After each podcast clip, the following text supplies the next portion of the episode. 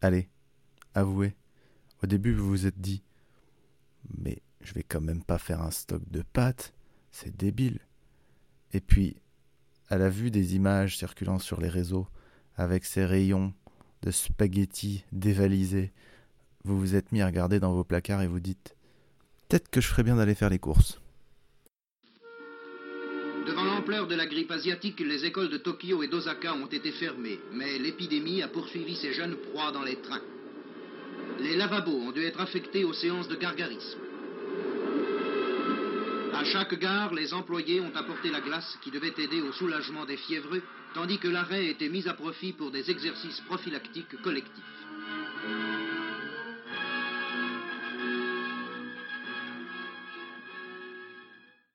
Quel rôle jouent les réseaux sociaux, Twitter, Facebook, Instagram, quand survient, même à l'autre bout du monde, euh, une catastrophe ou en l'occurrence une épidémie qui semble sortir de nulle part et qui affecte euh, l'entièreté de la population.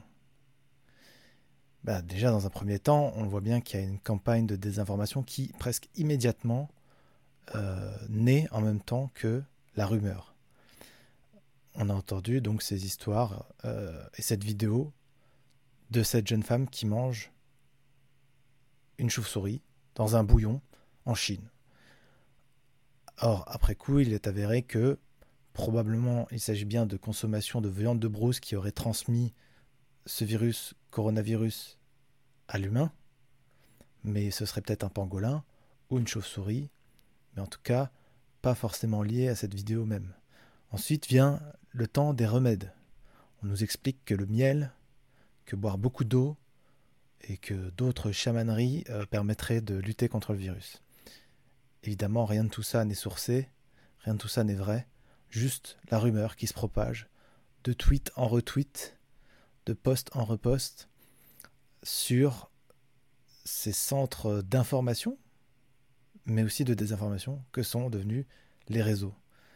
Alors comment est-ce qu'on fait et comment est-ce qu'on est affecté, nous, en tant qu'individus, euh, utilisateurs, en voyant euh, passer euh, ces, tous ces messages souvent alarmistes et toutes ces informations qui sont parfois relayées par des comptes qui apparaissent comme crédibles, mais qui dès qu'on creuse un peu semblent faux, des faux médecins, des fausses agences, des faux sites de presse.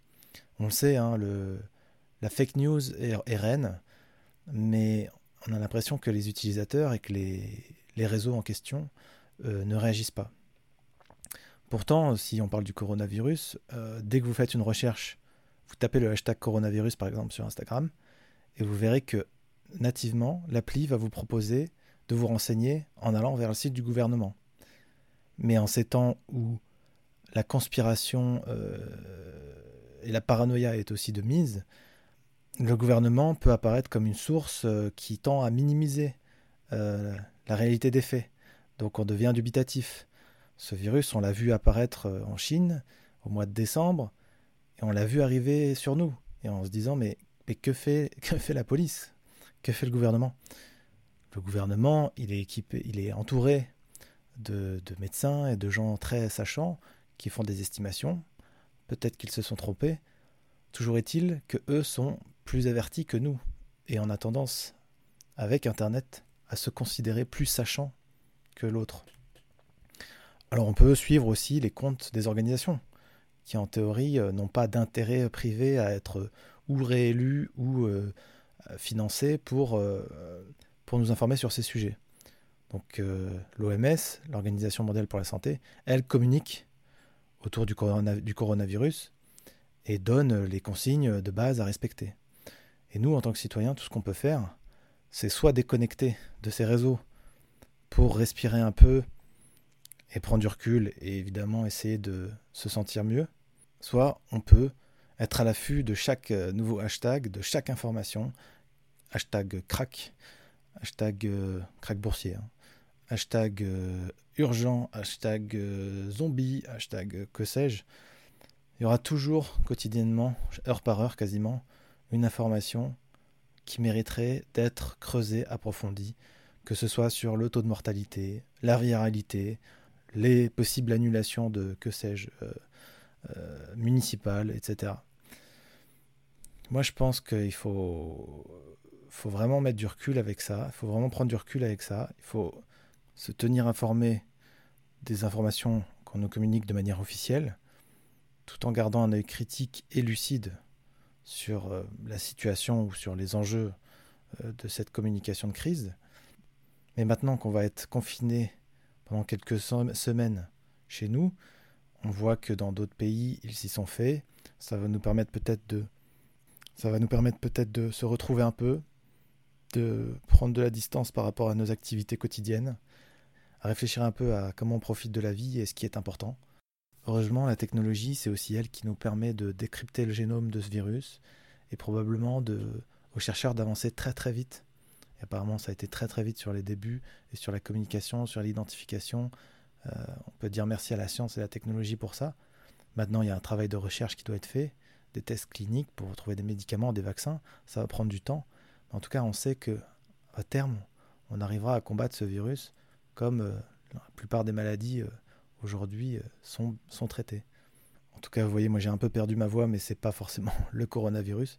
Toujours est-il que je vais respecter les consignes, minimiser les, les contacts pour essayer d'aplatir cette fameuse courbe de contamination et permettre au système français, qui est très bien fichu, d'absorber euh, le flux de malades. Donc ces réseaux, ils font aussi euh, la presse de la psychose. Et donc on a vu donc ces rayons euh, dévalisés suite à l'annonce des fermetures des, crèches et des écoles. J'ai vu aussi ce poste qui m'a fait rire qui dit que le changement climatique devrait se payer l'agence de publicité du coronavirus. Et c'est vrai. C'est vrai qu'on a une, prise médiatique qui est sans précédent sur une crise sanitaire. C'est du jamais vu.